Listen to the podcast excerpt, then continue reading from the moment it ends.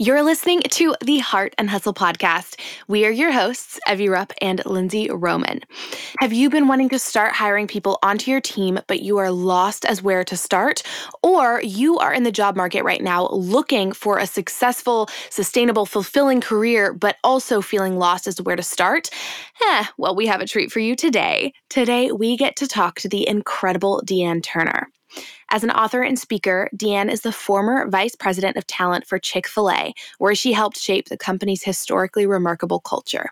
With over 35 years of experience, she has unparalleled insight and experience in talent acquisition, career and leadership development, and organizational culture.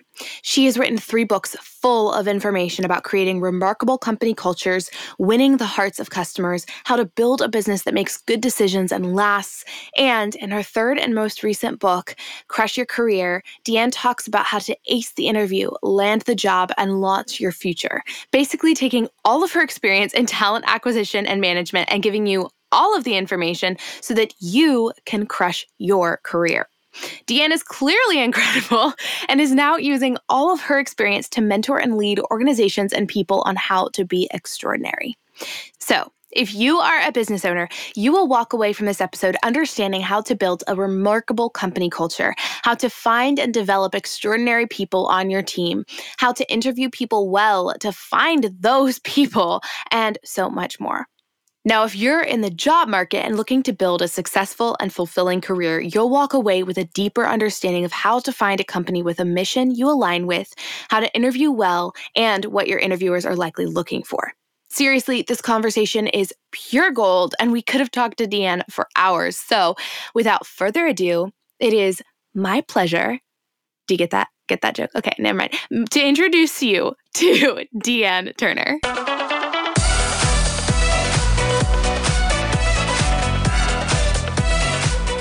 You're listening to the Heart and Hustle podcast with Evie Rupp and Lindsay Roman, two photographers turned entrepreneurs and founders of the Heart University. If you're a creative entrepreneur or a motivated dreamer wanting to make the most of your life, this podcast is for you. Each week, Evie and Lindsay bring you actionable tools to uplevel your business and life. So if you're ready to step up to the plate and pursue your God given potential, you're in the right place. You're ready to live your life and run your business to its fullest? Then buckle up, because here are your hosts, Evie and Lindsay. And welcome to the Heart and Hustle podcast. We are so honored to have you. So excited for this conversation. Oh, it is my pleasure to be here. I've been looking forward to it. So thanks for having me. I have just a real quick question. Did Chick fil A brand you forever to say my pleasure? that is, that's not a short. You said it's a quick answer, oh. but it's not a oh. short one. Uh, you know, I did that did come about while working at Chick fil A because that's the language that we chose to represent right. our hospitality.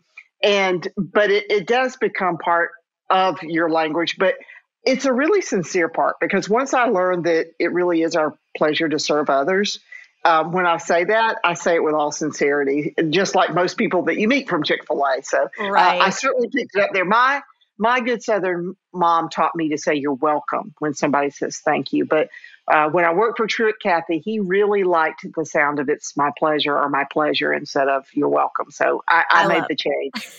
Well, that's maybe cluing people in a little bit to your story before we've even got into it. So, I guess to intro you to the show, could you please tell us about yourself and how you got to where you are today? We want just the whole story. Wow, that's quite a story. Well, let me let me see if I can tell it uh, quickly for you. Uh, it, it, started out. The, I guess you have to start out like, what did you want to do when you grew up? Well, I wanted to be a writer from the time I was eight years old. It was it was my dream. Now you are way too young, and so is your audience. So I'm not going to tell you what motivated me, but but there was a, a TV show that was on when I was little, and and I watched that, and it just really motivated me to be a writer. And um, as I was growing up, um, I did I wrote poems, and I even wrote when I was thirteen. I wrote a book for a, an unpublished novel for at a class in school and then I was editor in chief of my high school newspaper and I I wrote actually wrote song lyrics for a band. I did all kinds of things writing and I went off to study journalism. Well, like a lot of young people today who are leaving college when I left, it was in the middle of a recession. And mm. economic times were really bad and jobs were scarce. And journalism really was not going to be a great way for me to make a living at that time.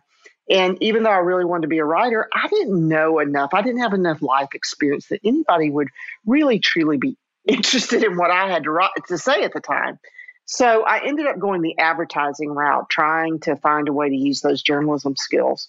I worked a short time in the advertising field and decided that I really didn't like the cutthroat environment of the firm and I wanted to get on the client side of things. So I mm. started looking for jobs in advertising. And a very long story short, I ended up applying for a job at Chick fil A. Well, as it turns out, um, they turned me down immediately for the first time I applied. I applied again and they turned me down again. And the second time I was really intrigued. I was like, wait a minute, you know, who are these people that keeps turning me down? and so I became very persistent. And finally, through some circumstances, and um, I tell the, I won't go into it because I, I tell the story in both of my books. And uh, yeah, I bet, uh, bet on talent and crush your career. I tell a little bit about the story about how a flat tire changed my life. But through some circumstances, I got connected in to a job at about a job opening at Chick Fil A in advertising, and they had me come in and interview, and I interviewed and I interviewed. I interviewed for months, and finally, Whoa. in the almost at the final interview, the vice president of human resources says, "You're probably going to get this job offer in advertising, but I have a job in human resources. Would you be interested?" Now, I just want to pause there with you for a moment because we have moments like this that when they're happening, we have absolutely no idea what their long term impact is going yeah. to be. So when you have those questions pop up, it's just a good idea to go, hmm, is this one of those moments that's going to change my life forever? And this was. And I went home and in all my naivete, I said, you know what? I think I'm going to take that job. I'm going to work in human resources for a couple of years and then I'm going to know where the jobs are and I'm going back to marketing and that's where I'll spend my career. Well, 18 months into that job, the man who hired me resigned and I worked directly for him as his assistant. And so he was gone and the company was trying to figure out what to do with me. Like, well, he's gone. So, and they weren't a company, you know, in some companies you would get laid off. It's like, well, your boss doesn't work here anymore. But that didn't happen to me, thankfully. And they kept looking for what I was going to do next. Well, I didn't get real caught up in, in what they were doing. I didn't worry a whole lot about it because my former boss had taught taught me a lot and I was really involved in creating something the company needed. And they didn't have any systems really for selecting their their what they called at the time corporate staff. They call it the support center now, but corporate staff, they didn't have any systems. So there were resumes floating all over the place. People didn't get responded to. There, they just had a lot of issues on that. And they got a lot of negative letters written to our founder, Truett Cathy, about how they weren't being treated well. So wow. I was working on fixing that problem while they were trying to figure out what to do with me. and finally, I mean, this is months along they realize she's doing something we need her to do. Let's just have her keep doing it. Wow. And so they promoted me. And that really began in earnest my career in, in, in human resources. About two years into it, I thought that I had abandoned my calling, which was to write. But then I realized that my calling was to help other people find their calling. And wow. so I began to really um, do something. I mean, for the next 30 years, I did something that I love to do every single day, and that was really um, finding and keeping extraordinary talent for Chick fil A, whether it was corporate staff or their franchisees. And so um, that was obviously um, the work that I loved. It led to my finally 30 years. In fact, it was my 30 year anniversary at Chick fil A when my first book, It's My Pleasure, released. Now, before all your readers go out looking for that, that book is not in print anymore except to pay hundreds of dollars for it on Amazon. And Whoa. you don't need to do that because all of the content is in my other book, Bet on Talent. So just thought I'd throw that in there because people start going to look for that book. But anyway, uh, so it, it uh, I, I released that day. It was my 30th anniversary, and I started a brand new role at Chick fil A. I had been asked to, to launch and lead the social responsibility and sustainability function for Chick fil A. So I moved into that role. And that was a great opportunity for me to learn how to lead a function of something I didn't know a whole lot about. So, mm. your audience, I don't want them to cancel me when I say this, okay? Because I did learn. But when I started, I was in that job, I was not even a very good recycler, I'm embarrassed to say. I had a lot to learn about sustainability. Mm-hmm. And I did learn it and I did become a very good recycler, thank you. But I just, but at first I needed a lot of help. And I had, and what I learned in that job is that you don't have to be the expert, you just have to be a good leader. You have to cast mm-hmm. a vision, you have to um, be sure that people understand their roles, help them set goals, hold them accountable to that, give them feedback, celebrate with them when they achieve them. And you let them be the experts. And that was really different because in talent, I'd done just about every job in my department at some time. So I knew how to do those things, almost too much so, because I probably kept others from really expressing their unique individuality around it because I knew so much about the role. Well, I had to uh-huh. trust my new team because I knew so, so little about it. So I always call that my greatest leadership development opportunity ever. And then finally, in 2018, Chick fil A offered a, a a group of long term tenured people the opportunity to take a voluntary early retirement. And I was um, very much on the younger end of that and didn't expect that I would make that decision. But I had a book contract from Baker Books to write two more books. So life had come full circle. And I actually had the opportunity to go and do that very thing I wanted to do from the time I was eight years old. So I decided wow. to make the leap and dive in and to say I, I was fearful, even having had some career success, I, you know, to, to dive into that, I was really fearful. Um, but I overcame it and jumped in and um, I, I, was already speaking about 50 times a year, so I continued that business and wrote the uh, two more books, Bet on Talent and Crush Your Career, that just released last week. And I'm living the life I dreamed of. So it, that's, wow. it, that is took longer than I expected, but that's the story. Oh my gosh. What a cool story, Dan. That I literally could, I feel, listen to you tell your story and share and talk forever. And in that story, I think you just dropped like 20 podcast episodes or 20 books worth of little nuggets, like little pieces of information that I was just like, oh my gosh, whoa, that, let's talk about. Oh my gosh, like there was so much in that.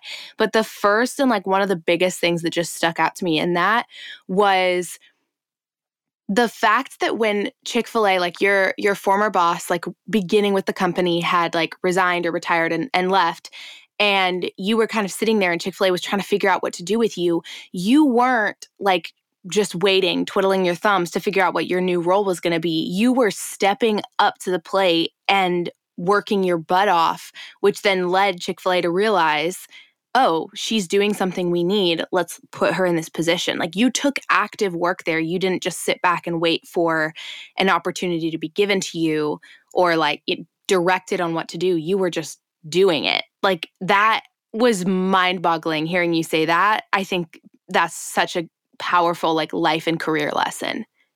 Well, it, it's easier for me to look back and see that. And it's a lesson that I share a lot with younger people when they're asking me about, you know, what career should I pursue? And one of the things I always say is find a problem to solve for the world. What yeah. does the world need that you can do? And therein, you have a job, a new business, whatever it is, if you can solve a problem. Mm-hmm. That's such good advice. Ugh. Well, Dee Ann, the other thing that like I feel like there were so many in there, but I just want to throw out I just received so much from just hearing you being willing to pivot when the opportunity to go into human resources versus marketing was presented to you and the ability for you to to let go of a, a dream that you thought was supposed to be happening in that exact time and i think that's something that a lot of us could learn from too on eh, life sometimes has plot twists and sometimes what we think is going to happen in a certain timing or whatnot like new opportunities are opened all around us but if we're so dead set laser focused on this one thing sometimes we miss the other opportunities. So I don't know. That was just, uh, I got so encouraged by so much of your story that I know was like not necessarily the point of the story, but I just, I feel like you have so much within that that I was just like gleaning little pieces of tidbit information from.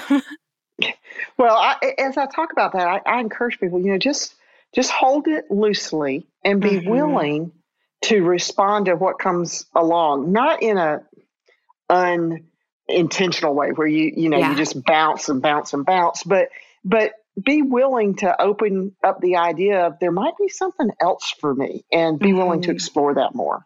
I love that. So good. Oh, okay. Well, you talked a little bit about your career within Chick fil A, but you were the former vice president of talent. Is that correct?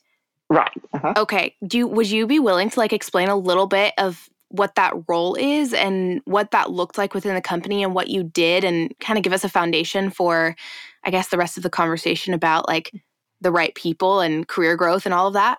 Sure. So uh, the role, a lot of people used to know this role by vice as as human resources. That that was what it was called. But somewhere along the way, I decided that I really didn't like that term, human resources.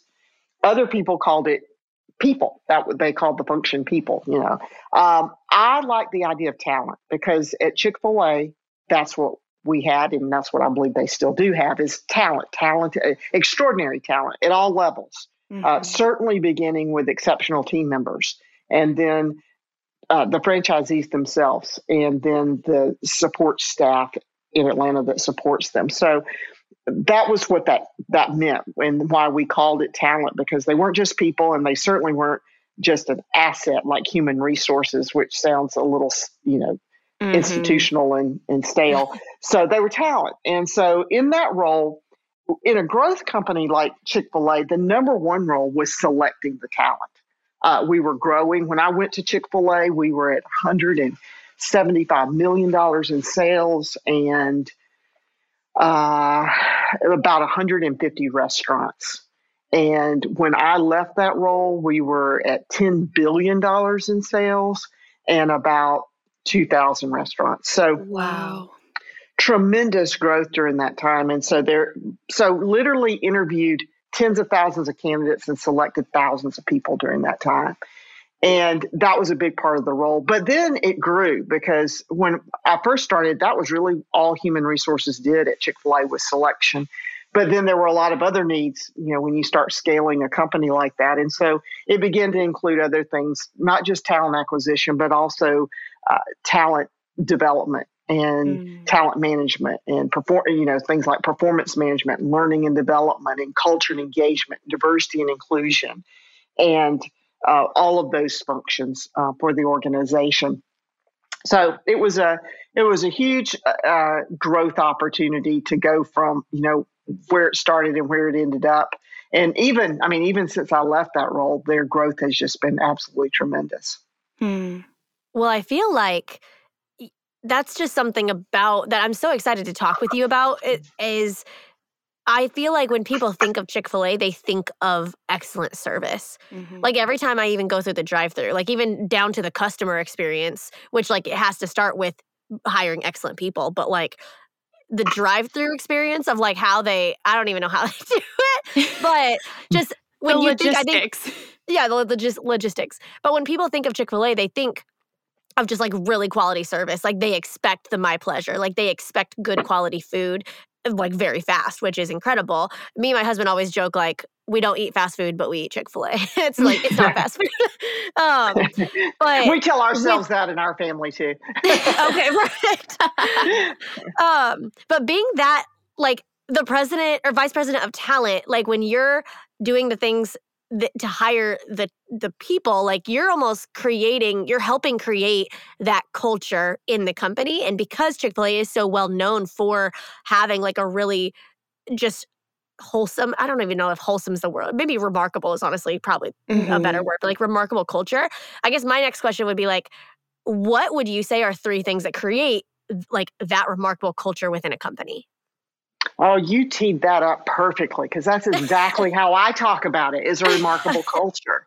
Perfect. And I think there, yeah, and I think there are, are three things that help an organization be remarkable. Now, you know, a lot of times people think about culture and they think about the you know the warm squishy things that happen in your organization right and it's you know it's the company outings and it's you know those types of things but mm-hmm. really those are just behaviors that flow out of everything else the heart of the culture is simply this first of all organizations with a remarkable culture, number one, they have a meaningful purpose. They have something mm. that is their very why for existing. And by the way, the purpose usually never ever changes. Once an organization decides this is why we're in business, this is why we exist, it almost always stays the same. This is the thing that people can look towards, and it's like true north. It's our purpose.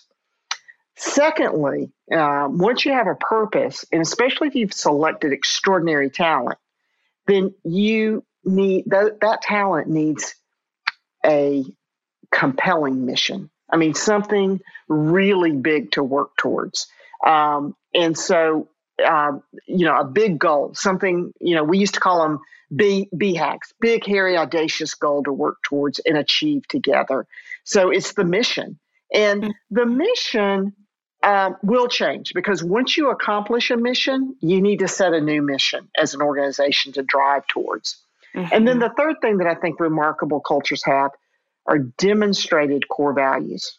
Now, core values are the beliefs that you hold most dear, the things that determine um, how you make decisions and what the behaviors are within the organization. But you'll notice that I call them demonstrated core values. In fact, I never say the word core values without putting demonstrated because a lot of organizations think, oh, you just come together and you decide these these nice words that describe who you are as an organization and you put them up on the wall or you put them on a screensaver um, or you have all these digital ways you present them and there you have your values well they won't mean a single thing if people don't demonstrate them. And it has to start at the very top of the organization and be demonstrated all throughout the organization for them to stick and to be repeated by other people. Mm-hmm. When you put mm-hmm. all those three ingredients together, this uh, meaningful purpose and a compelling mission and demonstrate core values, then you've created a remarkable culture. Now, by the way, you said something a moment ago you said something about hiring people. Well, I never hired people. I selected talent. And I think there's a big difference in that. And I really try to sh- share this with others because there's a huge difference. Hiring people is all about quantity. Do I have enough? You know, you think mm-hmm. about in the restaurant environment, do I have enough people to cover this shift? Do I have enough in the drive through, enough in the back of the house? Do I have enough? But when you think about selecting talent, that's totally different selecting talent is about is about the quality. Do I have the right people with the right skills and the right roles doing the right things to win the hearts of my customers? That's what you're trying to do. And so, anyway, I just uh, that was a bonus, but I wanted to throw that in. I love that distinction though, because mm-hmm. you're so right. Like, and I think just even hearing you talk, everything that you're saying is just so indicative of a really remarkable company that has like that I don't even know how to like that just like leads with what their mission or you said like demonstrated core values. It's like they have yeah. those core values, but they're actually demonstrating it. So that way it trickles down to every single person. And it's yeah. like when everyone is on the same page going towards the same thing and the right people are in the right seats, like they're all working for the better good of the company and that company's gonna thrive. Yeah, absolutely. Mm, I love that. Well, with that, Dee Ann, like creating uh, you know that culture within that company it, maybe like zoning in a tiny bit on the work environment or the the company's missions or you know the big hairy audacious goals or or whatever the how do you kind of create and cultivate that type of work environment maybe down on like a more like micro level like at the the chick-fil-a locations or you know if you're let's zone in and say we're talking to small business owners right now who are maybe considering hiring one or two employees like how do you allow though that talent those people to have buy-in to the company's mission so that they're you know better employees? They understand the bigger picture. They know the core values like that type of thing kind of getting into the nitty gritty of how to create from those three keys of like the BHAGs, the the mission, and the demonstrated core values, like do you have practical like steps or tangible takeaways that our audience can can walk away with on how to begin to implement that? Yes, and I think this advice I'm about to give you is also for those people who go, I don't work in an organization like that. What can I do about it? Well, you mm-hmm. can start where you are, and so you yeah. can use these same steps.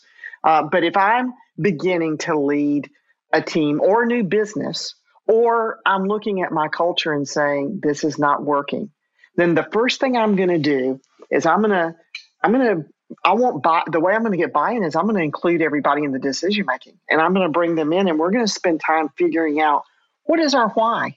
Why are we here? Mm-hmm. Why why do we exist? What is the big why that every day would get you out of bed excited to do your role for the difference it's going to make, not just in this organization, but what value does it have to the world? Because we know, especially millennials and Gen Z, that's what they're looking for. They're looking to make an impact on something bigger than themselves. So if you want to attract them to to your mar- into both your marketplace and into your business, you're going to have to have a really strong why, and you and they've got to be bought in. So make them part of the conversation. Um, and then secondly, you know, get agreement on what big goal are we going to try to try to accomplish together. I mean, how in the world can they work towards a goal that they didn't help create? Yeah. So so bringing them into that is really important. And then, you know, again, the conversation is still now let's talk about these core values. And by the way, I don't think core values are just a, a set of words. For a lot of organizations it is, but I think it's more of a clearly stated action. I love a couple of Chick-fil-A's. One of them is um, we're here to serve. Mm-hmm. In fact, that's their number one core value. And and you see it demonstrated in every single level of the organization in so many different ways. In fact, people just sort of I mean, it's not intentional. It's just the way they're wired, but they almost, um, you know, work to outserve one another. Wow. And so you see it demonstrate. They have another one called We Pursue What's Next, which is their nod to innovation.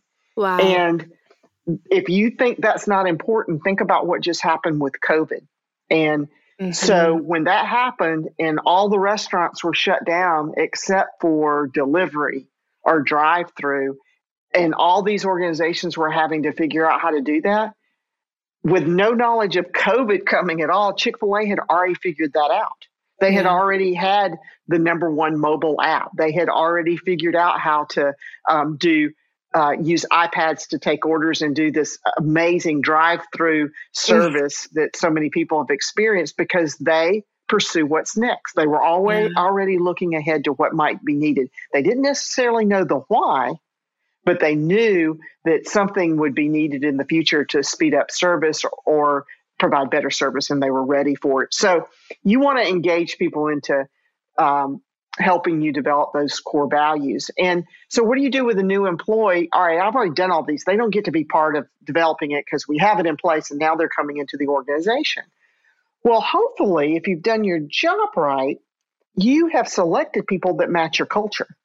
Mm-hmm. And so it's no big surprise when they get there to find out what your purpose, mission, and core values are. You've already talked about that in the interviewing process. You've looked for uh, in the interviewing process, you've looked at their background and you've asked behavioral interviewing style questions that have have uncovered what their personal purpose is, what their mission is, what their core values are, and they've told you how they mesh with the organization's culture. Mm-hmm. And and it's no big surprise. But then once they get there, you have to be very intentional about teaching them how these things are lived out day to day. Mm, I love that.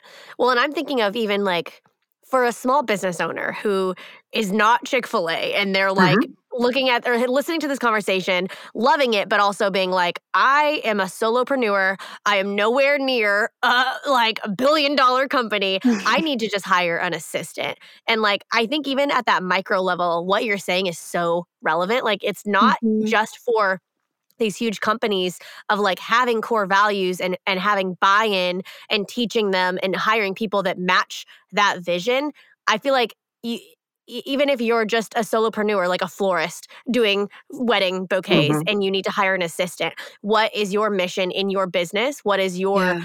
and like what is your core value how do you want your couples that you're serving at their wedding to feel and like hiring based on that Um, so Dee Ann, I just love everything that you're saying, and I think it's so applicable just all across the board. Um, and it's so inspiring too. Yeah. Well, before you, don't abandon this idea about what to learn from Chick Fil A, even as a small business owner. So let me explain something.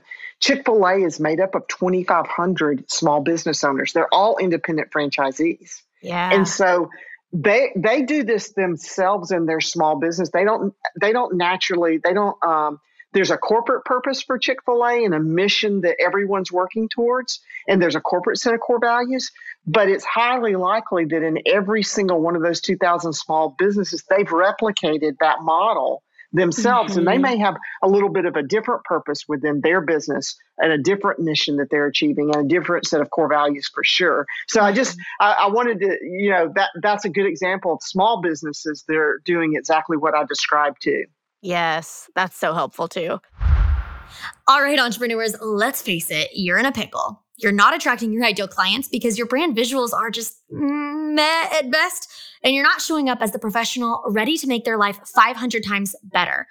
Do you honestly feel like your website just sucks? Like your branding feels like you created it in Microsoft's Paint? Anyone else remember Microsoft's Paint? Is that just me? okay. And your your client experience just overall feels like it's seriously lacking and you just need a change right now. But let's be honest, you're not ready to drop 8K on a custom web and brand design. Well, don't worry, that's where we come in. Introducing the solution to all of your website struggles the Heart Shop website templates. Now, we spent hours designing these customizable, professional, and conversion intense website templates with our incredible designer, Sarah Crook of Elizabeth Designs. They are so incredibly easy to use and customize with Showit's user friendly interface. Yes, by the way, you can easily learn how to work with Showit, even if you've never touched a website or any design platform before and you can change literally anything you want. No more being limited to squares on your website. It's a drag and drop system that is freaking easy and looks incredible. Oh, oh, you want more information? Cool, I got you. The templates come already SEO optimized with copy prompts from Lindsay and I included. Yeah, you don't just get nonsensical filler text. You get bomb education and prompts from Lindsay and I to help you wow your potential clients and crush your website copy. And we designed a variety of these in different styles so you can find the closest match and then tweak it to make it fully your own. If you're ready to save thousands of dollars and hours upon hours upon hours of your time and get clients flooding through your website, you need to check these out. So grab yours at theheartuniversity.com forward slash website dash templates. One more time, that's theheartuniversity.com forward slash website dash templates. Hey, photographers, this one's for you. Real talk, have you ever felt like your photos just look stale? Like they lacked the oomph that you're looking for? Ever feel like you're not just like fully capturing the life and energy and story of your clients, but you just don't know how to fix it?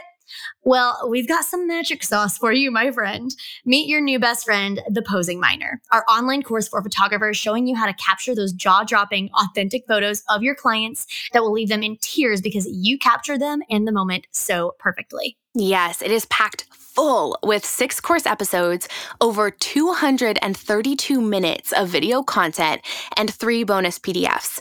Lindsay and I take you out into the field with us like no literally we we go into some fields and we walk you through step by step how to pose families couples portraits or seniors wedding parties and a wedding couple.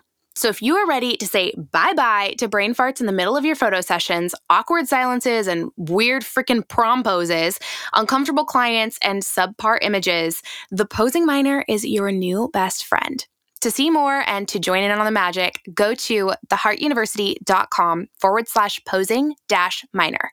One more time, theheartuniversity.com forward slash posing dash minor. Well, and also, you kind of mentioned this when you in your answer before about the hiring process, which kind of led perfectly into like the next question that I had for you, which if you are a small business owner and you're preparing to hire an employee or even an independent contractor, basically you're preparing to have interviews to hire someone for something. What are the most important things to look for in that person? Well, you've got to start with, you know, what your culture and your role is and the team this person is going to be a part of and define all those things. But I generally, there's some things that when I'm selecting talent, I look for these patterns of things. So for me, if somebody's going to work in my business, I want them to have a heart for service. Mm-hmm. Because if you own a business, you're serving somebody, you're serving the customer, or you're serving somebody who directly serves the customer. You're serving each other in the business. So I just find that people with a servant's heart and uh, and and some people will say, "Oh, doesn't everybody have that?" No, everybody doesn't. You know, yeah. some people don't have that spirit whatsoever. But I look for that. Mm-hmm. The other mm-hmm. thing I'm looking for is track record of decision making, because it, regardless of what it was, whether it was about college or it was about previous jobs, volunteer activities, all those things, I'm looking at what kind of decisions did people make? Uh, why did they decide to do things? Um, if if they had performance issues, what did they do about them? So take college for example, because I'm sure you have a lot of recent college people that that listen to your mm-hmm. uh, podcast, and so think about that. I mean, not everybody performed at their best level.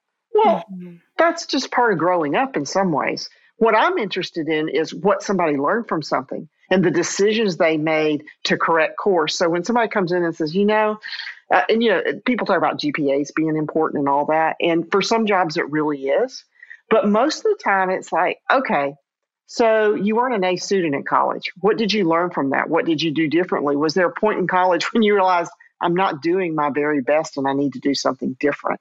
So yeah. I think understanding you know, you can have some things you look for, but then you have to understand what's really behind it. And decision making is big for me. If somebody makes good personal decisions for their life, I'm expecting they'll make good decisions for my business as well. So mm-hmm. I really mm-hmm. look for that track record of decision making.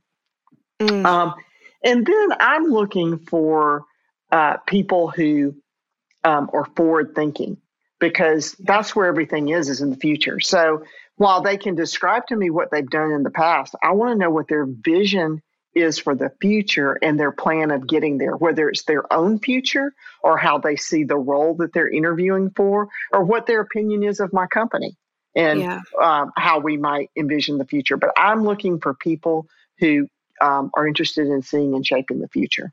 Oh, I love that. Do you, when interviewing, follow like a, a guideline of ask these questions and then you know do you pay attention to the questions they ask you at the end of the interview or is it more of just kind of based on them and the position they're applying for and their you know their resume or whatever you just kind of go with the flow I, i'm just curious of like is it better, especially for the small business owners listening to this right now, to have kind of a structure that they should go off of when looking to find someone who fits all that criteria, who makes good decisions, who, you know, is forward thinking, who would align with their company's values? Like, how can they actively find that out when interviewing somebody, especially if they're new to interviewing people for a position? I'm so glad you asked these questions because I, I, not only do I have an answer for you, I actually have a free tool, and we haven't oh, discussed yay. this before the podcast. um, but so I'm going to answer the question, then be sure I tell you what the free tool is for your audience because I think it'll be super helpful. Okay, so um, yes, have a plan for interviewing for a couple of reasons. One is you need a plan because you've got to get the information you need to make a good decision. Secondly, without a plan, you're more likely to get yourself into some legal issues interviewing. So you don't want to go into interviews without a plan because you might wander all over the place. And the next thing you know, you've wandered into something that is going to cause you some issues. Mm-hmm. So what I do is I have a framework for asking behavioral based interviewing questions. So for your audience that might not be familiar with what a behavioral based interviewing question is, I'm looking for evidence from the past that helps me predict the future performance of this person. So mm. I'm not going, I'm going to ask the kinds of questions that they have to answer with an example or a story. So I'll say, Tell me about a time when you led a project and it didn't go so well. And yeah. once they tell me about that, the other skill I'm going to employ is I'm going to go three questions deep on that because they're going to tell me it didn't go well. So, what did you learn from that? That's the second question, right?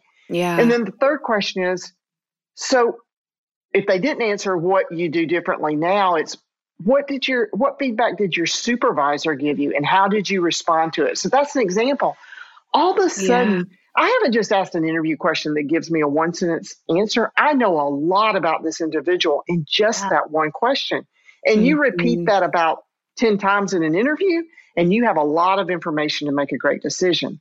Now, my framework is simply this it's the I'm um, I'm going to ask questions about culture.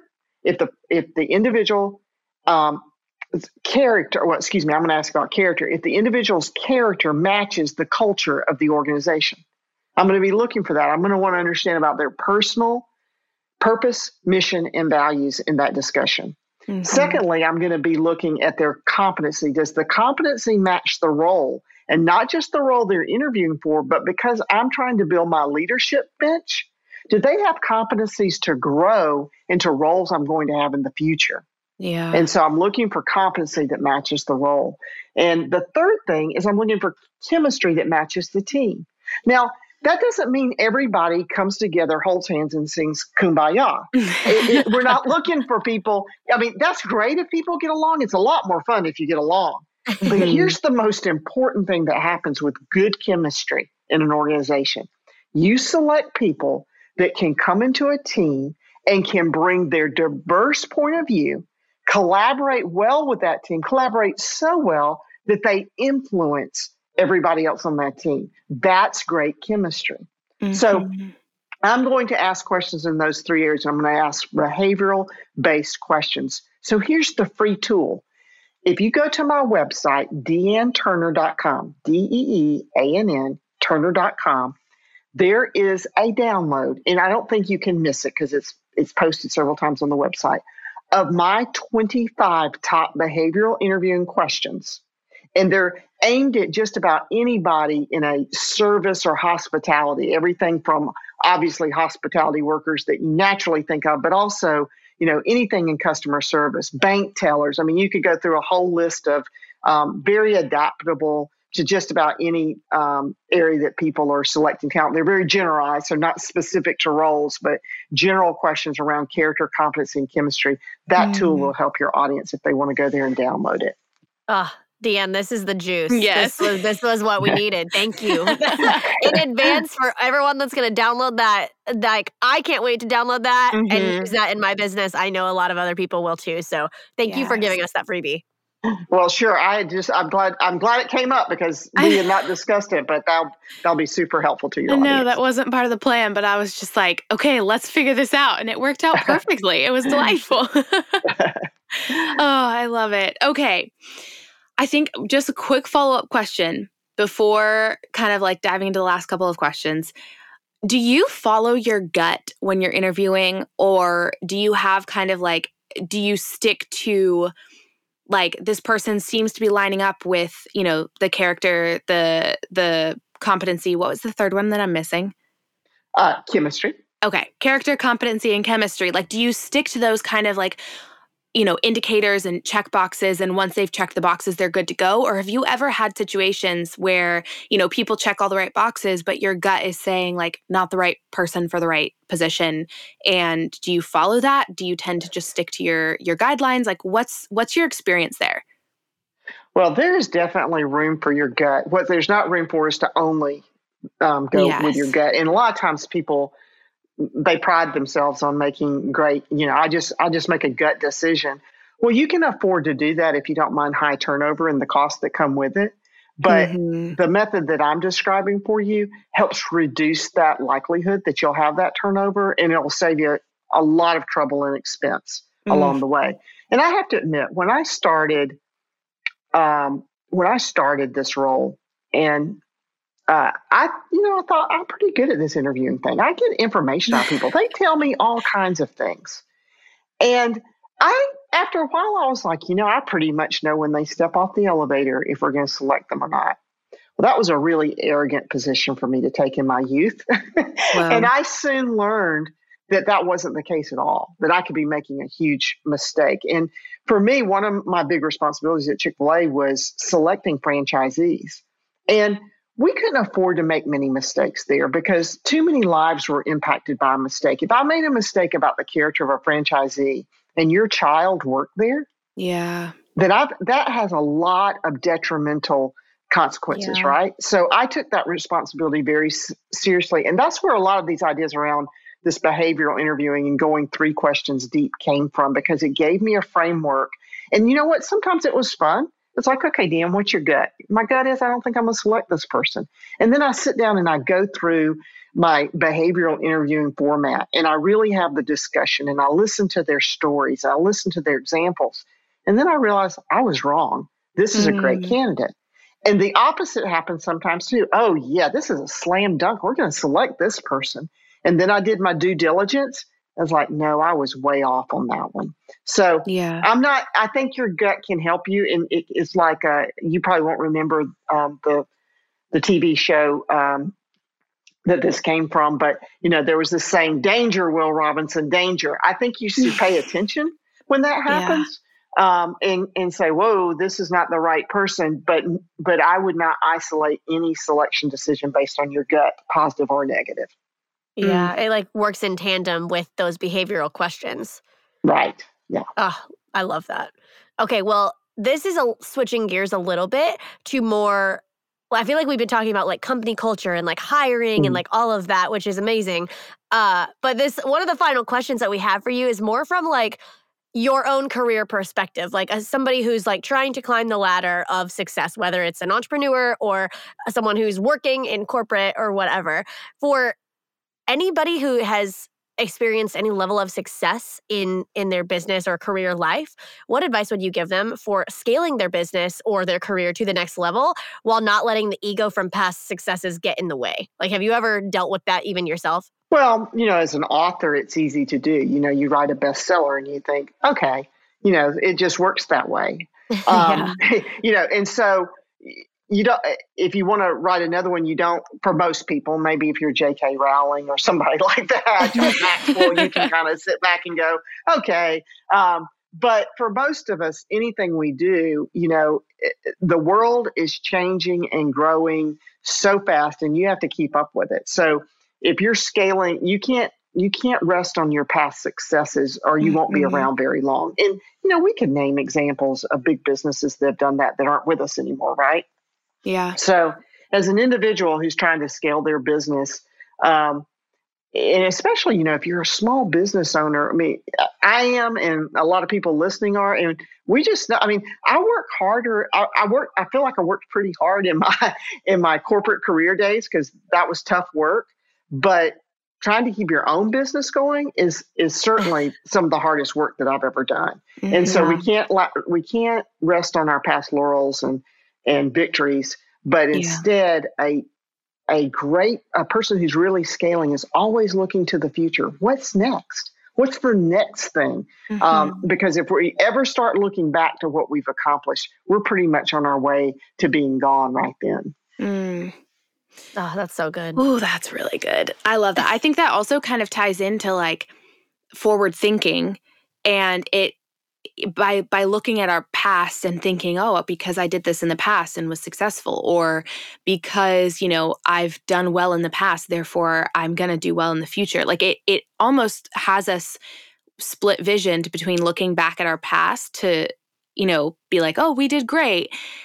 It stops us from thinking you know innovatively for the future and taking risks and you know i've been oh gosh i forget the book i'm listening to or i was listening to um but it was all about how Oh, it's called Mindset. Super good. Oh, One yeah, of the best yeah, books. Great book. Yes. Yes. Absolutely. Love that book. But that I think like looking back at our past successes and being like, it almost puts us into uh, the mindset of like the fixed mindset where we think, oh, mm-hmm. oh, I don't want to take a big risk because now people have seen me succeed. If people see me fail, it'll ruin my reputation. Like I think there's so much that goes into that of you can look at what you've learned in the past and then carry it into the future. But if you're resting on your past successes or letting your ego get in the way, it's going to be closing doors left and right, like moving forward.